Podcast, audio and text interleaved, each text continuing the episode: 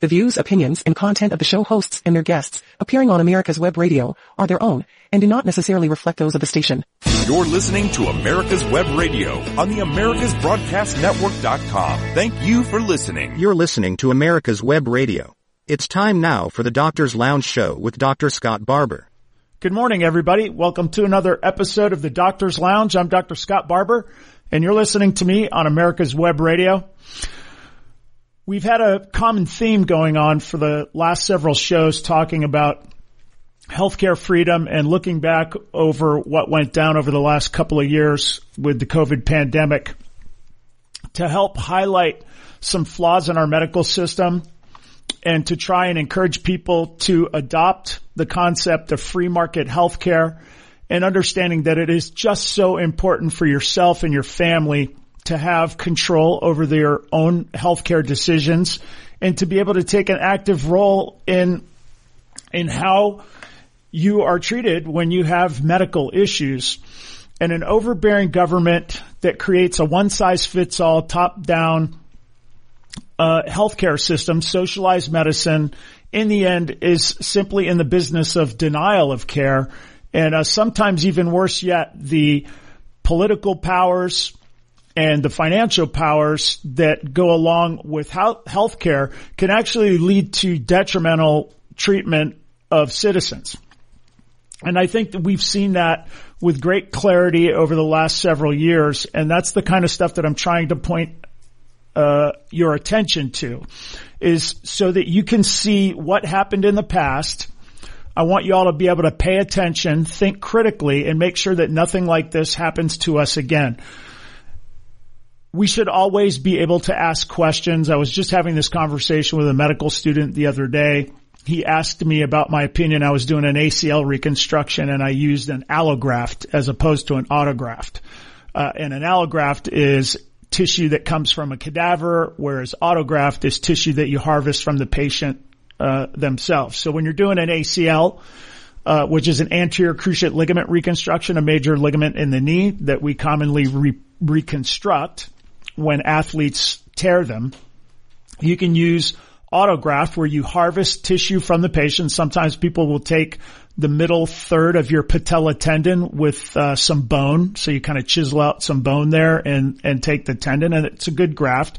But the graft, harvesting that graft, creates what we call donor site morbidity, which means you gotta have to hurt the patient a little bit in order to get the graft. And we call that sort of hurting the patient, we call that donor site morbidity. And it's something to consider when you do a ligament reconstruction. Now, I've been trained by a lot of the best guys in orthopedics and sports medicine, and I've done many anterior cruciate ligament reconstructions and high-level athletes, and I've used both autograft and allograft. And over, 30 years of being exposed to this, I have my own opinions, which are not necessarily the right opinions for everybody, but they're my own opinions, and they evolved over a long period of time, meaning I did many ACLs over the years, and I've had successes and failures, and I tried to learn from those failures. And there's also the technical aspect of doing the ACL, meaning you can't just throw the graft in anywhere. You can't just reconstruct the ligament in any old spot. It has to go to an exactly particular place, and it's difficult to, or it can be difficult to figure out exactly where the best place to drill your tunnels are and to put all your graft material. And how do you fix it? How do you get the graft to stay in there? We can use screws and other devices that help hold the graft into position and allow the patient to rehabilitate while the graft is healing. And at certain points in the recovery period, about 3 months after you first get your anterior cruciate ligament graft, it's at its weakest point. And so I was doing an allograft, meaning I used a cadaver the other day, and I had a medical student in there, and they started asking me some questions, and they were saying, hey, listen, we're being told autograft is the way to go. This is kind of the new craze. And anybody who's been involved in medicine or other scientific endeavors for many, many years and decades, you kind of see old becoming new again. It's like things come in style, then they go out of style, then a decade later they come back in style. And I can remember older doctors talking to me about certain procedures and things like that, and they used to say, when I was young we used to do that, but it didn't work, and we started doing this other thing. And then along comes new people and they start trying to reintroduce old ideas. And right now there seems to be a big push towards doing autograft. And there's nothing wrong with autograft, but in my opinion, because of my own experience, any patient that I have ever done, and I've done many, where I did autograft on one side or they had autograft on one side and we did allograft on the other side. So one side we used their own tissue, the other side we used cadaver tissue. Universally, unequivocally, without question, they always say the side that got the cadaver was a way better experience, because that donor site morbidity, the pain and difficulty in recovering from that is not insignificant, and patients hate it. You can look at the literature and they'll talk about that if you use your own tissue, that it's a little bit better healing than cadaver tissue, but they always compare it in the studies equal grafts, meaning a 10 millimeter graft from autograft and a 10 millimeter graft from allograft. But in reality, when I use cadaver tissue, I'm not limited in the size of the graft I can take. So I usually use a much bigger piece of tissue because I don't have to hurt the patient in order to get it. The point I'm trying to make here is we could have very long, boring conversations about the benefits of allograft and autograft and ACL reconstructions, and the answer is neither is correct. In some instances, autograft may be the right choice, and in other instances, allograft might be the other choice. But in order to know what we're talking about, we have to be free to debate it. I have to be able to ask questions. I have to be able to make my own assertions. I have to be able to point out problems with the procedure that I don't agree with, and I have to be willing to listen to arguments from the other side advocating their position. That is the scientific method. And so you can understand why I was perplexed when the whole COVID pandemic came down and people like me and others who were asking questions were perplexed when we were being threatened with losing our license and being condemned for spreading misinformation. Some of us had front page newspaper articles written on us about how we're not being punished by the boards. Punished by the boards? What? I'm simply talking about scientific issues here, and I'm asking appropriate questions, and that is the whole process of advancing our knowledge and our understanding of scientific issues. And when I'm told that I can't do these things, or when I'm being punished or accused of spreading misinformation for doing what I consider to be just basic scientific and normal thought, it makes me wonder, is there an ulterior motive there? And of course, we all know at this point, I don't think it's a big secret, that there was a whole lot of financial interest surrounding COVID, and there was certainly a whole lot of political power that was wielded under the guise of the COVID pandemic. And I want to try and connect some dots with you just so you can see how egregious the whole scenario was. And I'm also going to point out to you, it hasn't ended.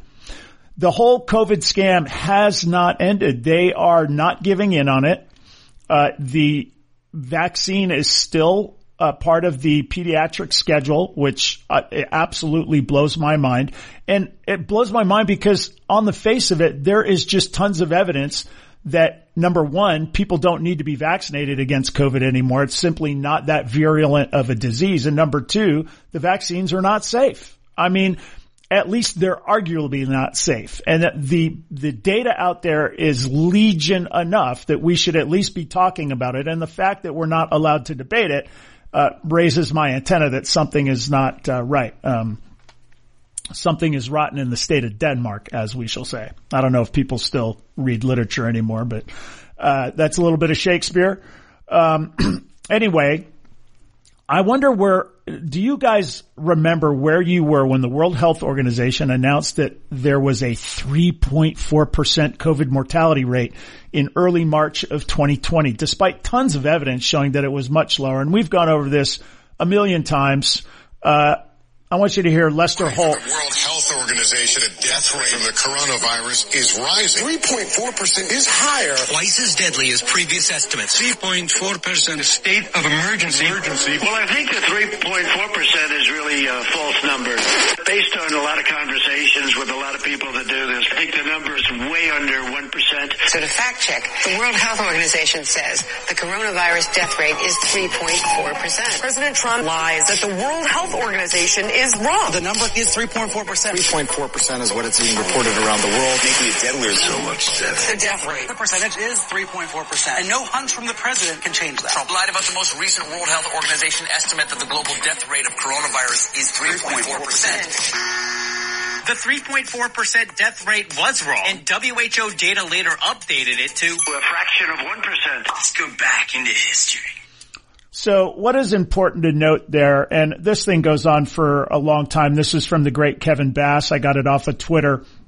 And it's a montage showing all of the late night talk show hosts and all of our news media, saying that the World Health Organization says it's 3.4%, and how dare you contradict the experts at the World Health Organization. And then, of course, when Trump said it was much lower than that, then they had to go all in and demonize Trump, saying he was a tool and a moron and all the rest of it. And then in the end, it turns out that he was correct.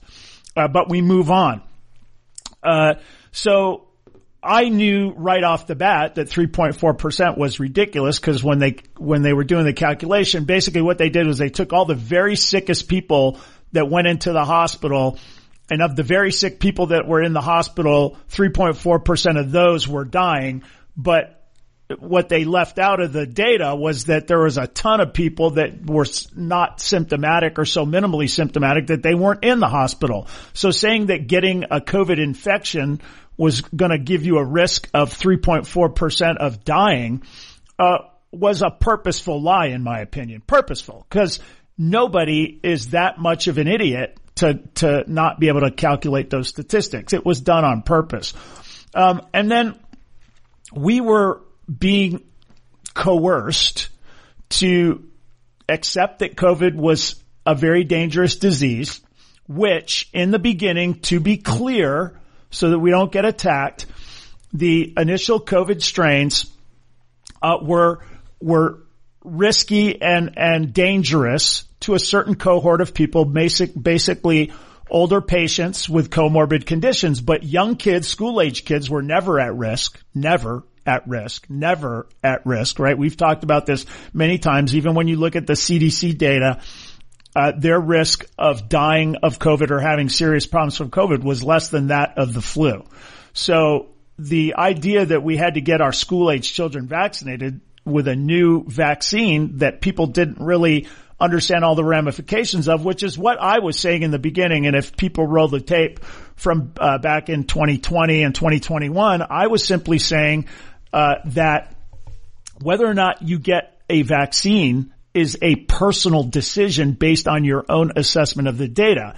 And in my opinion, for myself and my family, I did not believe that it was worth taking on a new experimental gene-altering vaccine, and it was obvious to me that that's what it was, and I've explained it many times in this show. That's not misinformation. That's a simple fact, and I'm going to prove it to you by playing some of the CEOs at Bayer admitting it at the World Health Summit, that this was gene-altering therapy and that we were at relatively low risk of having problems from the COVID, and so I didn't want to take it. But yet that wasn't good enough, right? We were all being pressured. We were all having our ability to go to school and participate in events and travel, and our ability to keep our job, right? That's ultimately what got me, was the moment that Joe Biden made it a mandate. I had all of the hospitals I worked at basically told me, you have to the end of the week to get your shot. And so I ended up getting the Johnson & Johnson shot, because that one was the killed vaccine. That was at least not the mRNA gene altering therapy, but I did know at the time, because I just did basic research, that it was associated with an increased risk of clots. And so I took aspirin for a month after getting my vaccine. And I'm just telling you this. This was me, not Dr. Scott Barber, but just a citizen doing my own research before I did something. And they kind of put a gun to my head, a metaphorical one, and I was forced to get that injection. And it really irritated me. It was a really a bitter pill for me to swallow when I had to go and do that. And then, of course, we remember, I always like to play this Rachel Maddow clip, and I apologize if you guys are sick of hearing it, but the dripping righteous indignation, she's just so smug and just, she's just so condescending. She's just gross. There's no other way to put it, but she just really encompasses all of these forces that were trying to force us to get the vaccine. Let's listen to her again. It means that instead of the vaccine being able, it means for instead of the virus being able to hop from person to person to person to person, spreading and spreading, sickening some of them, but not all of them. And the ones that it doesn't sicken don't know they have it. And then they give it to even more people because they didn't recognize they were, right? Instead of the virus being able to hop from person to person to person, potentially mutating and becoming more virulent and drug resistant along the way. Now we know that the. Come on. Stops. With every vaccinated person. A vaccinated person gets exposed to the virus. The virus does not infect them. The virus cannot then use that person to go anywhere else. It cannot use a vaccinated person as a host to go get more people. That means the vaccines will get us to the end of this. If we just... So you see what she's saying there too. It's even the way she phrases it, right?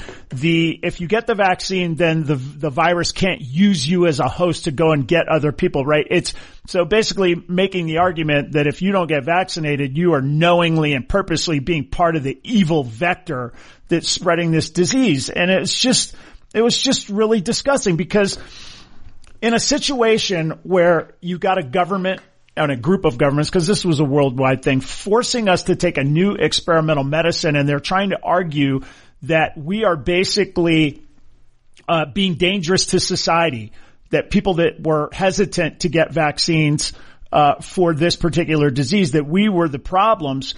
You would think that they had good evidence and a good understanding that the vaccine was safe and effective, and that the virus was deadly, and that this needed to be done. And this is kind of the only way that a society would allow this state to force us to take a new experimental gene altering therapy. And anybody that tried to resist was just attacked and just pressured. And, it was just a horrible time. And I don't want people to forget what it was like, because this is an election year and who knows what's coming down the pike. But this is a clip that I got off of Twitter from Concerned Citizen, and this is basically a montage of all of the coercion that went on in Australia. Now, it's not the United States, but we know that this happened worldwide, right, in a lot of countries. I want you to just listen to how this went. No one was forced to have the vaccination.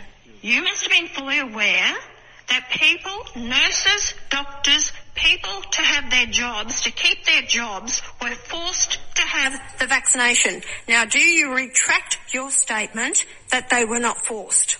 Senator, no, I believe firmly that nobody was forced to have a vaccine. Get the jab or risk losing your job. That's the ultimatum facing hundreds of thousands of essential workers tonight. I believe everybody was offered an opportunity to get a vaccine or not get a vaccine. I don't believe that anybody was forced to take a vaccine. Coercion is not consent, but that won't matter for authorised workers if they want to keep their job. Well, then they won't be going to work. Nobody was forced to have a vaccine.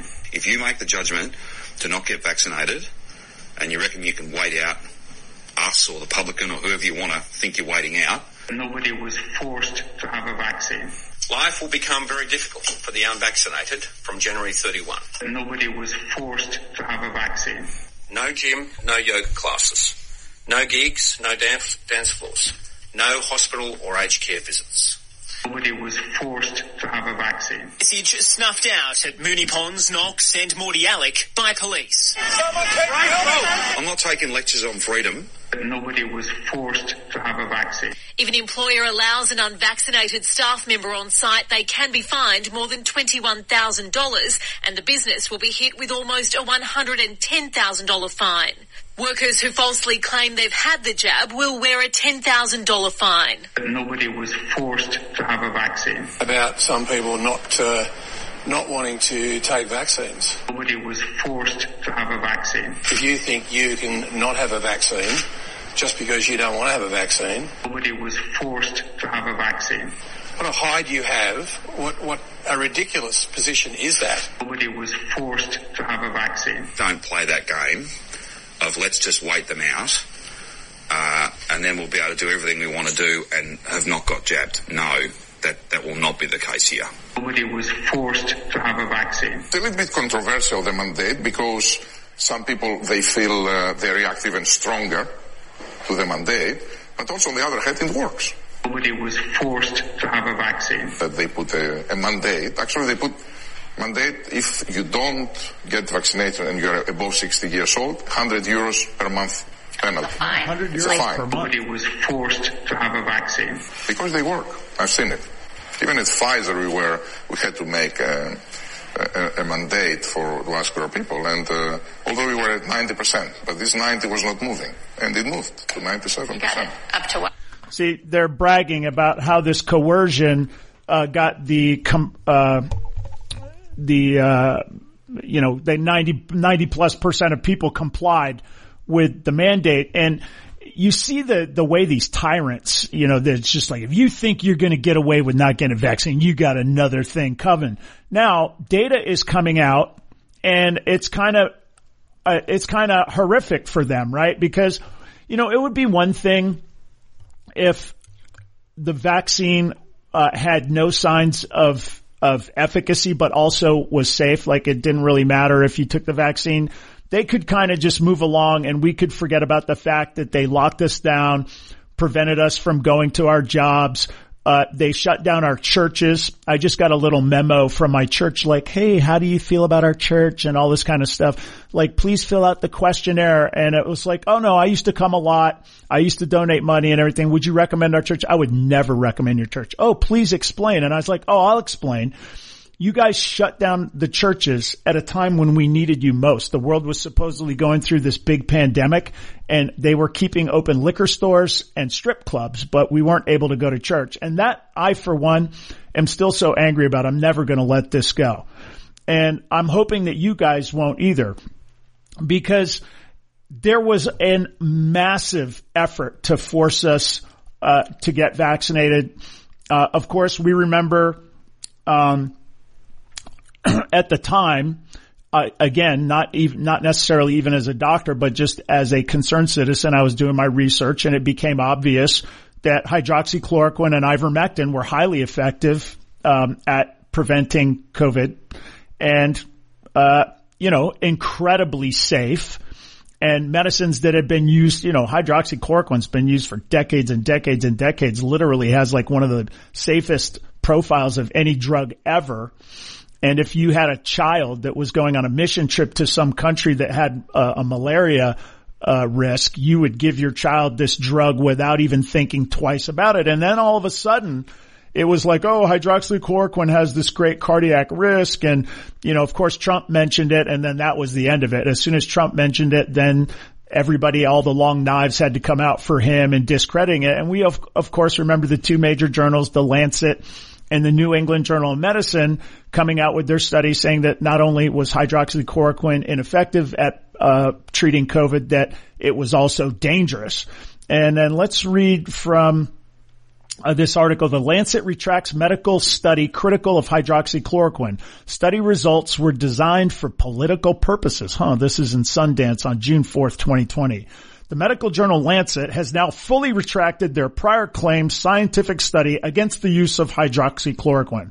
The Lancet study was quickly and purposefully used by all major media outlets to attack President Trump for his advocacy of the drug as an effective treatment for the COVID-19 virus. It now appears that the purpose of the fraudulent scientific study conducted by a sketchy outfit called Surgisphere, who mysteriously appeared only after the Trump advocated for the treatment, was to weaponize medicine for political purposes. And that's kind of a major tenet of this show, right? Is that, healthcare is a powerful tool for politics. And that's one of the reasons that it's just so important that we have freedom of our healthcare.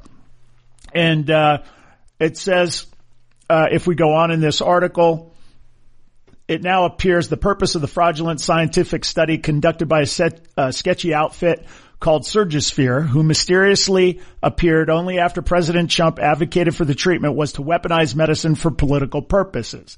After they were exposed for their role in pushing this manipulated data, and by manipulated, they mean it was completely made up. The Lancet now has fully retracted their study in an attempt to retain credibility. And of course, we've talked about the Lancet and the New England Journal many times on this show, and credibility is something that, you know, they lost. You know, once your credibility is lost, it's lost.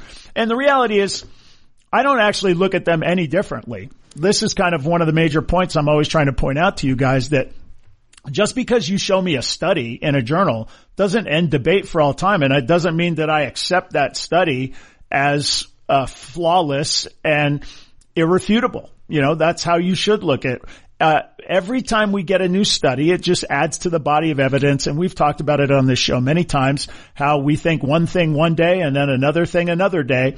And, you know, this was just another sign to me that something was amiss. The fact that it's like, wait a second, why can't I just ask questions, and why can't I talk about things, and why are they coming out with these studies against hydroxychloroquine when I've been using this medicine in orthopedics? It's used to treat some autoimmune diseases, so I'm familiar with it and I know that it's very safe.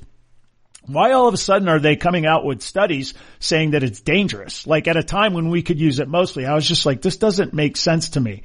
So, you know, they're forcing us to take this vaccine. They're forcing us to be locked down and all of this. And, you know, when you ask them now, they'll be like, well, you know, we were just trying to, you know, make our best decisions at a difficult time when people were dying left and right. And we just, you know, we just had to figure it out. And then, I remember, they used news media to tell us these things. And then let's remember when, Rochelle Walensky, the director of the CDC at the time, declared on MSNBC that vaccinated people do not get sick and do not carry the virus. Like, wow, this is one of our leaders, right? She's a three-letter agency, so of course we have to defer to the CDC at all times, right? That's what they say forever and ever. If the CDC says it, it just has to be. They don't make mistakes. And let's just listen to what Rochelle Walensky had to say on March 29th of 2021. Our data from the CDC today suggests, you know, that vaccinated people do not carry the virus, don't get sick, and that it's not just in the clinical trials, but it's also in real-world data. Our data from the CDC today suggests, you know, that vaccinated people do not carry the virus, don't get sick, and that it's not just in the clinical trials, but it's also in real-world data. Okay, so we know that she was lying because we have emails that show that she was concerned about breakthrough cases in emails that were released by Freedom of Information Act. And also, it just doesn't make any sense. You got this new vaccine. Listen, just speaking as a doctor, you got this new vaccine, experimental. They haven't had it very long. And she's making these statements. They're just – we're just objectively false right off the bat. Lots of people who were vaccinated were getting sick. I was seeing it as a physician, and it was just another thing. Like, now my antenna's way up. Like, what in the heck is going on? And, you know, if you think about the mindset of the people that were perpetrating this fraud on us, this whole lockdown scam and all this, you remember Dr. Fauci? You know, he was out there telling us what he thought about things, and it was always like, get vaccinated, get vaccinated, get vaccinated. I want you to listen to what he really thinks about it. This is from the great Kevin Bass. Now, this newly resurfaced interview reveals what he really wanted out of all those COVID mandates. Once people feel empowered and protected legally, you were going to have schools, universities, and colleges are going to say, you want to come to this college, buddy? You're going to get vaccinated. It's been proven that when you make it difficult for people in their lives, they lose their ideological bull. Oh, so basically, I'm sitting here as an independent and free citizen and highly educated, and I would argue I'm more than capable of making my own medical decisions. And I look at the data myself and I say, you know what? I'm going to pass on this one. And he's saying like that's ideological bullshit. Man, the nerve of these government bureaucrats. And the idea that it's amazing to me how people get into government, they get a little power and they just become these little tyrants. The little tyrant comes out in them. And, I played it on this show many times. I didn't coerce anybody. Dude, you guys were obviously coercing people, and you were obviously, you knew that that's what you had to do to force people to do this. And that's what you were doing, is forcing, people to do it. Now, so here we are, right? We've got our agencies and our media and all this trying to tell us that we have to get vaccinated, right? And then, now we've gone through COVID and now people are having vaccine injuries, and COVID didn't really seem to be mitigated by the vaccine, and they'll keep talking about it today like it was a total success, but it's a complete joke. It wasn't. COVID happened how it happened, whether you were vaccinated or not, and the vaccine caused a lot of problems. And so now all of these clowns are getting pulled in front of Congress, and they're not nearly as much as what they should be. I mean, we have a lot of problems with this, and the whole experience needs to be examined greatly. And maybe one day, if we have a free and fair and open government, we could actually examine this stuff so it doesn't happen again. But we are getting little tidbits of at least information, even though nobody is really being punished for what happened. But let's listen to what in her final congressional testimony on June of 2023, outgoing CDC Director Rochelle Walensky admitted at a national level we had never been able to get hospitalization, vaccination, and COVID data. We did not get data in aggregate on vaccination and hospitalizations. All that data that you are filling out in the electronic medical records does not translate into public health data. So she's basically saying, it's not my fault. I didn't have the data. And she's being interviewed by a friend of the show, Congressman and doctor and pilot and Marine and all the rest, Rich McCormick. Let's listen to this little back and forth. During the opening statements, you said, or actually during the open question, you said that we didn't get information on vaccinated hospitalizations, which surprised me. I thought we did have some of that. I imagine that also carried over to ICU visits and probably deaths, too, because if we don't have that. Just to be clear, we don't have that at a national level. We at CDC collect data in cohorts so that we can follow that for vaccine effectiveness studies. But at a national level, we get hospitalization data. We get hospitalization for COVID data. But at a national level, we have never been able to get hospitalization, vaccination, and COVID. Yeah, so that worries me because it seems to skew the data. And I see you nod your head. Yes, I agree. Well, I think it just speaks to the real challenges in our data flows and our ability to give data back to the American people when we don't have full line of sight of all the data that people are interested in. Couldn't agree with you more, which I spent so much time, every time I admitted a patient, every time anybody was tested for, I filled out an egregious amount of EHR paperwork in order to answer every question before I did any treatment or anything.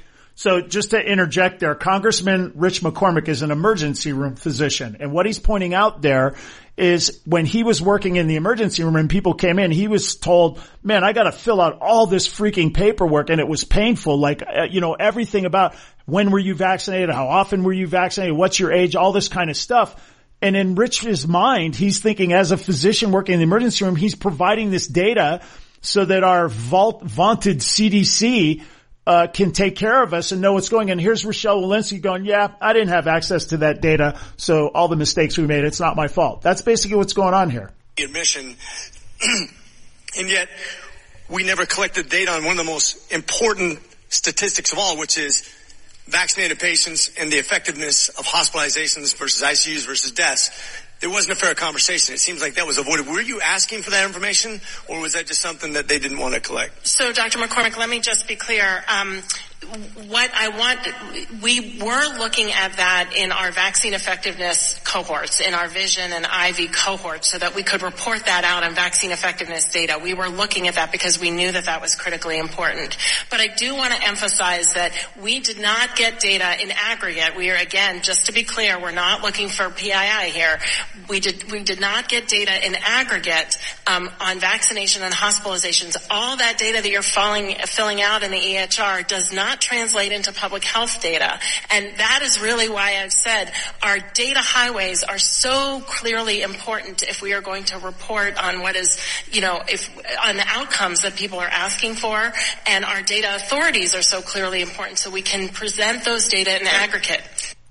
So I would just tell you guys that as a physician and as a regular person, it would seem to me that if you were going to force me to take a new experimental medication or vaccine, that you would know about it. Like I would just like, you would know about it, right? You would have studied it and you would know it's safe and effective and all this kind of stuff. And it seems like after the fact, I'm listening to these so-called experts at the CDC and the FDA and all the rest of it.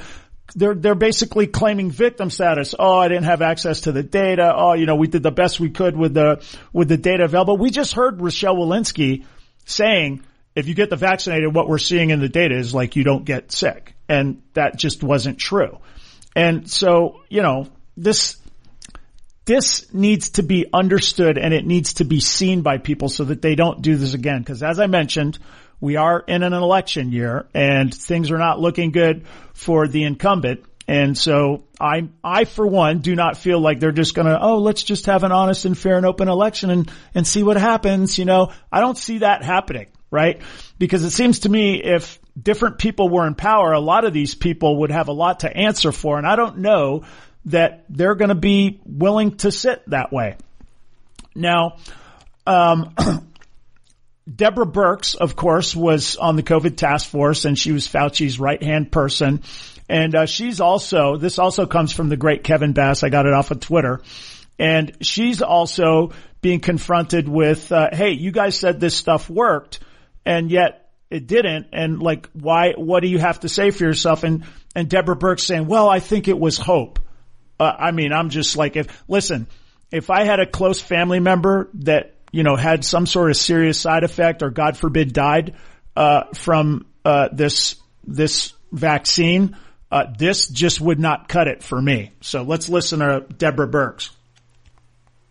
You cannot make the conclusion that the vaccine will do better than natural infection, although it can often do slightly better. I think that's, I mean, you're an expert. You were on the task force. You were part of this effort when you were in the previous administration. And you're saying in this administration that you can't rule out the fact that our government was lying to us when they told us the vaccinated could not get the virus. I don't know about their discussions that they had in the task force. So I can't tell you that. I can tell you as a family member who had individuals that were susceptible, of course we got everybody vaccinated, but we still use layered protection during surges because I knew potentially the vaccine immunity would wane like natural immunity waned. And there was evidence that every 4 months reinfection was occurring in South Africa. Wow. When the government told us that the vaccinated couldn't transmit it, was that a lie or was that a guess? Or is it the same answer? I think it was hope. I think it was hope. Man, I don't know about you folks, but that just doesn't cut it. That is not what you said. And that is not why you shut down my businesses, our businesses. That's not why you locked us down. That's not why you kept our kids out of school. And, you know, young kids, missing out on sports activities, missing out on their ability to have a junior year or a senior year where they could have excelled at something and had a lifetime memory and helped them get into college, and kids not being able to go out on dates and have first kisses and things like that. I mean, the magnitude of how they disrupted society on this just ridiculous situation. And these arguments now that they're being forced to answer for their crimes, and that's what they are, is ridiculous. Anyway, we're going to go to a break. I'll be right back. You're listening to Dr. Scott Barber on the Doctor's Lounge. This is America Web Radio. We'll be right back. The Docs for Patient Care Foundation is your way to join the fight and become a member of an organization created by doctors for patients dedicated to fighting for your healthcare freedom and preserving the doctor-patient relationship. Get a pen and paper. Write down www.docsforpatientcarefoundation.org. That's www.docsforpatientcarefoundation.org. Go to our site and please make a generous tax-deductible donation and join the fight today. Thank you. In 2009, the membership organization Docs for Patient Care was founded. people all around the country wanted to participate in the efforts of this group, and they wanted to join, but they were unable to do so unless they were physicians. It's for this reason that the Docs for Patient Care Foundation was created.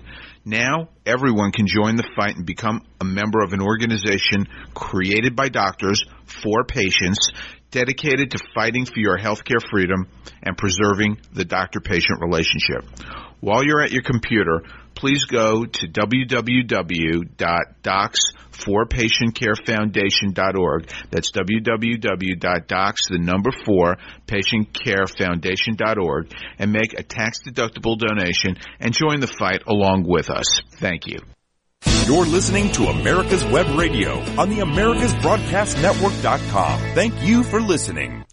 Welcome back, everybody, to the Doctor's Lounge. I'm Dr. Scott Barber, and you're listening to me on America's Web Radio. And we went out to break listening to Deborah Birx, former task force member with Dr. Fauci, the COVID task force. And Congressman Jim Jordan asked her in congressional session, was it a lie when you told us that vaccinated people couldn't get infected and couldn't transmit it? And Deborah Birx replied, I think it was hope that the vaccine would work in that way. I think it was hope. God forbid anybody's out there who lost a loved one or had a child that had any kind of problem regarding the vaccine, or anybody who lost their job or their livelihood, or people who were canceled for any reason, me included. That's just not going to cut it for me. Now, let's fast forward now. I wanted to kind of set the stage for what it was like back when they said it's 3.4% mortality and Trump is a tool for trying to go against the experts at the World Health Organization. We had the, I paid you that montage of all of the media and politicians in Australia basically saying things to citizens. If you think you're going to get away without getting vaccinated, you can think about it. Remember Arnold Schwarzenegger? Screw your freedom. Screw your freedom. Like it was like basically a crime against humanity. If you're like, hey, I'm just a regular person. I'm sort of looking at things. You got this new experimental drug. I don't want to take it. And I'm also noticing that I'm not really at risk from this disease because I'm young and healthy. Now we're through the whole pandemic, and now they're trying to whitewash history, and they're trying to rewrite and memory hole everything that happened so that they can make the argument that they never told. You know, you hear Fauci, I never told anybody. I never shut down anything. I never mandated anything.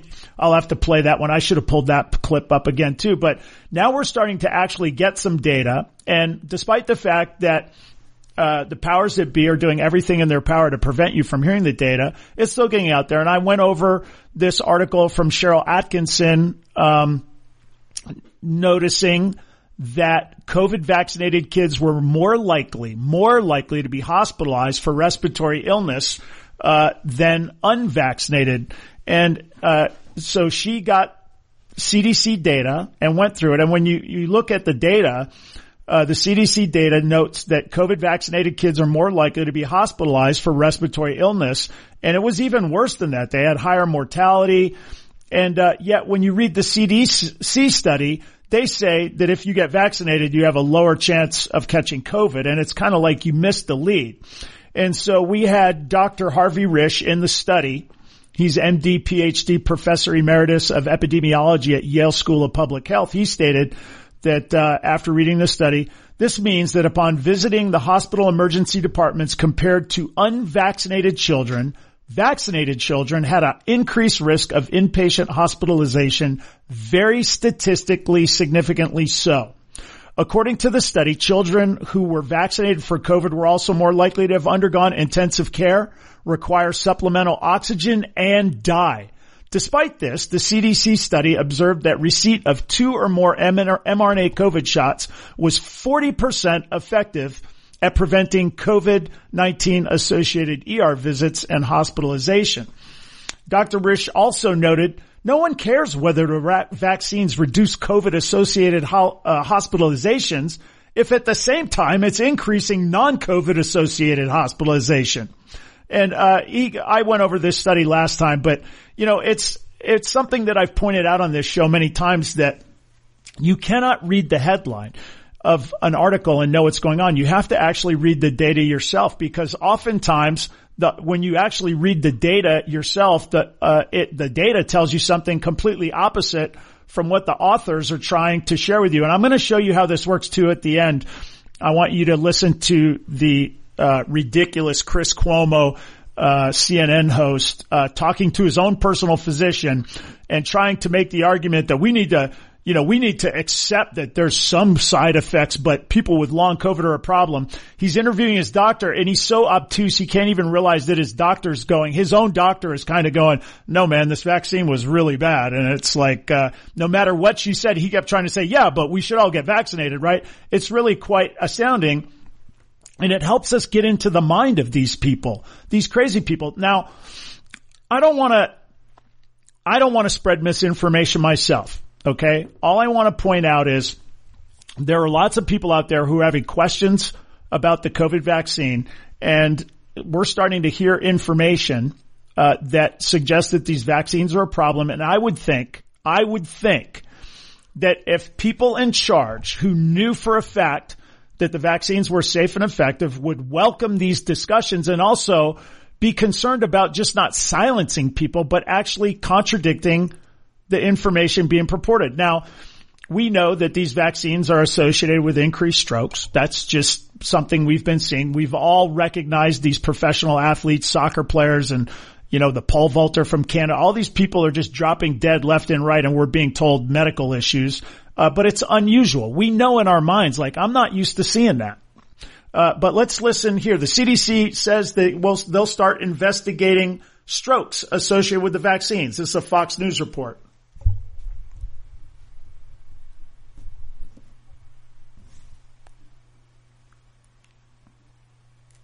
Saying there has been... Hang on a second. The COVID vaccine, the CDC is now saying that there has been enough cases of people who have had the vaccine, received the vaccine, and then suffered a stroke.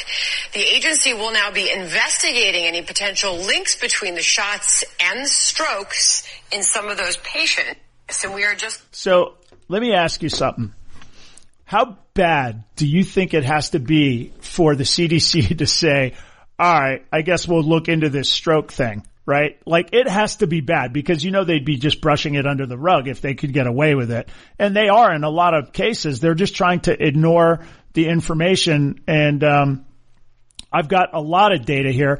Let's and the other thing too is the CDC, now they want to study about strokes. I thought you said it was safe and effective. Why didn't you study about strokes before you made us all have to take the vaccine? This is Dr. Asim Malhotra. He's a cardiologist in the United Kingdom, and he's kind of like a Dr. Drew kind of guy over there. And I want you to hear him talking about his conversation with two former Tory ministers in regard to the mRNA linked excess deaths. Listen to what he has to say. I've now spoken to two former Conservative Party ministers. One-on-one, I've had lots of time with both of these people. I won't name them because I want to protect their confidentiality for obvious reasons. But through those conversations, one, there was an acknowledgement that the COVID mRNA vaccines, of course, are a big problem and are probably a big factor behind the excess deaths. But the second issue, James, is this. One of those ministers said to me, Asim, accepting what I've said, there's a big problem with getting this out before the general election, because this essentially may collapse the government. I mean, one of the prides of this particular government has been the rollout of the vaccine. And interestingly, as you know, James, only a few days ago, the BBC reported on the fact that during the COVID inquiry, a decision has been made that any concerns and issues related to the COVID vaccine, specifically with heart issues, is going to only occur after the general election. That tells you everything you need to know. Boy, that sure does tell you everything you need to know. And it seems like a lot of that is happening in this country as well. Let's listen to Dr. Drew. I mean, Dr. Drew's got a show, and he's talking about permanently damaged heart problems in people. I got this one from Texas Lindsay on Twitter. So hat tip, Texas Lindsay. people are like, well, a smile, it's no big deal, it's self-limited, blah, blah. Look, in my world, throughout my entire career, 40-year career, myocarditis is a medical emergency. It's a dire problem. A publication just came out 5 days ago in Circulation, a major cardiology journal. An excellent study, and it showed, it took my breath away. I didn't know why it wasn't headline news. It's a large study, and it showed that about approximately half of the young males that got myocarditis had permanent heart damage. Yep. Permanent. That means that we don't know what percentage are going to be disabled by this as they get older, are going to develop heart failure, or are going to need cardiac transplants, some of them. Oh my God. It's breathtaking, this study, and why it wasn't a big headline. I've sort of sent it around a little bit because I don't understand why people aren't reacting to it. So in a 27-year-old male, the illness is a nothing. So the risk is, so the vaccine is all risk. Right. Why the push? Why are we pushing? And I think, put your legal head on for a second, that universities are going to be in big trouble for having mandated young people to get that vaccine. Because people are going to get sick, and they're going to have long-term consequences, and they should sue those schools for having forced them to take a medical intervention. 100%, they should sue. And if anybody tries to force you from this point forward, get a fake card. It's not that hard. Go ahead, Google it, get a fake card. And again, don't comply. We have a good treatment. We have Paxlovid. Why? And people have all kinds of feelings. I'm just saying, you have to say you've gotten a shot to get in. Right. Get a fake one. Just Google it on the internet. It's bullshit. And they're going to create these bullshit rules. You can create your bullshit way around them. It's all just like a theater. So let's act. I'll act. All right. So the Paxlovid, I don't really think very strongly about that. I'll get into that on another show. And also, it's kind of funny to me, like, Dr. Drew, like, come on, man, are you not smart enough to realize that the same people that you're going, gosh, I wonder why this isn't front page news about the myocarditis from the vaccine, that those are kind of the same people that are giving you the Paxlovid? I mean, like, come on, bro. Why not ivermectin, hydroxychloroquine, stuff that's been around forever that we know is safe and effective? Not to mention the virulence of the new strains of COVID are much lower than what they had been. Let's listen to Dr. Peter McCullough. And all I'm trying to do is point out the fact that worldwide, people are having questions. That's all we're saying here. For people that want to, say we're spreading misinformation, I'm just pointing out that there's lots of smart people out there discussing problems with the COVID vaccine. Here's Dr. Peter McCullough. He's got some stuff to say.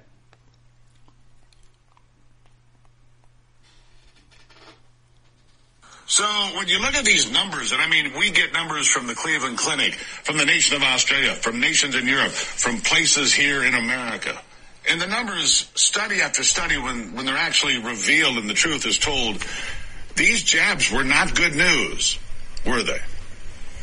They weren't. In fact, the deaths that have occurred after the vaccine are of great concern. Our CDC reports about 1,150 Americans have died right in the vaccine center or a few hours afterwards. That's the reason why they have crash carts with defibrillators in the vaccine centers, and then that transition to the pharmacies. CDC verifying over 18,000 Americans reported to them have died, and the people reporting, like myself, believe the vaccines have caused the death, and that's underreported probably 30-1. So that's how we get to somewhere between 500 and 600,000 individuals may have died of the vaccine in the United States. In the first year alone, Pantazatkos and Seligman from Columbia came in with an estimate that was concordant, as well as Mark Skidmore from Michigan State University using other methods. Worldwide, Dennis Rancourt from Montreal, 17 million could be the death toll. And, Steve, not a single country has taken these off the market. Not a single country is taking these off the market. It seems to me like there's at least enough concern out there that we ought to start talking about it, don't you guys? I mean, it seems so. Listen to Ed Dowd on Dr. Drew discussing vaccine excess deaths. He's also got some concerns. Well, we kind of tied everything together, all our work, and we did an analysis of the U.S. specifically because we have the best data in terms of disabilities and whatnot, and using the U.S. Bureau of Labor Statistics coupled with excess mortality. And we put together a vaccine damage report. It's our best stab at estimating the human cost, which is the devastating cost, and then the economic cost, two separate things. And from our analysis, the human cost from the mRNA vaccines And if it's not the vaccines, it's something else. So we're assuming vaccines. If it's not, it needs to be investigated. The full stop. 300,000 excess deaths in 21 and 22 from the vaccine. Now, we think that's conservative. Disabilities, we put out 1.36 million cumulative.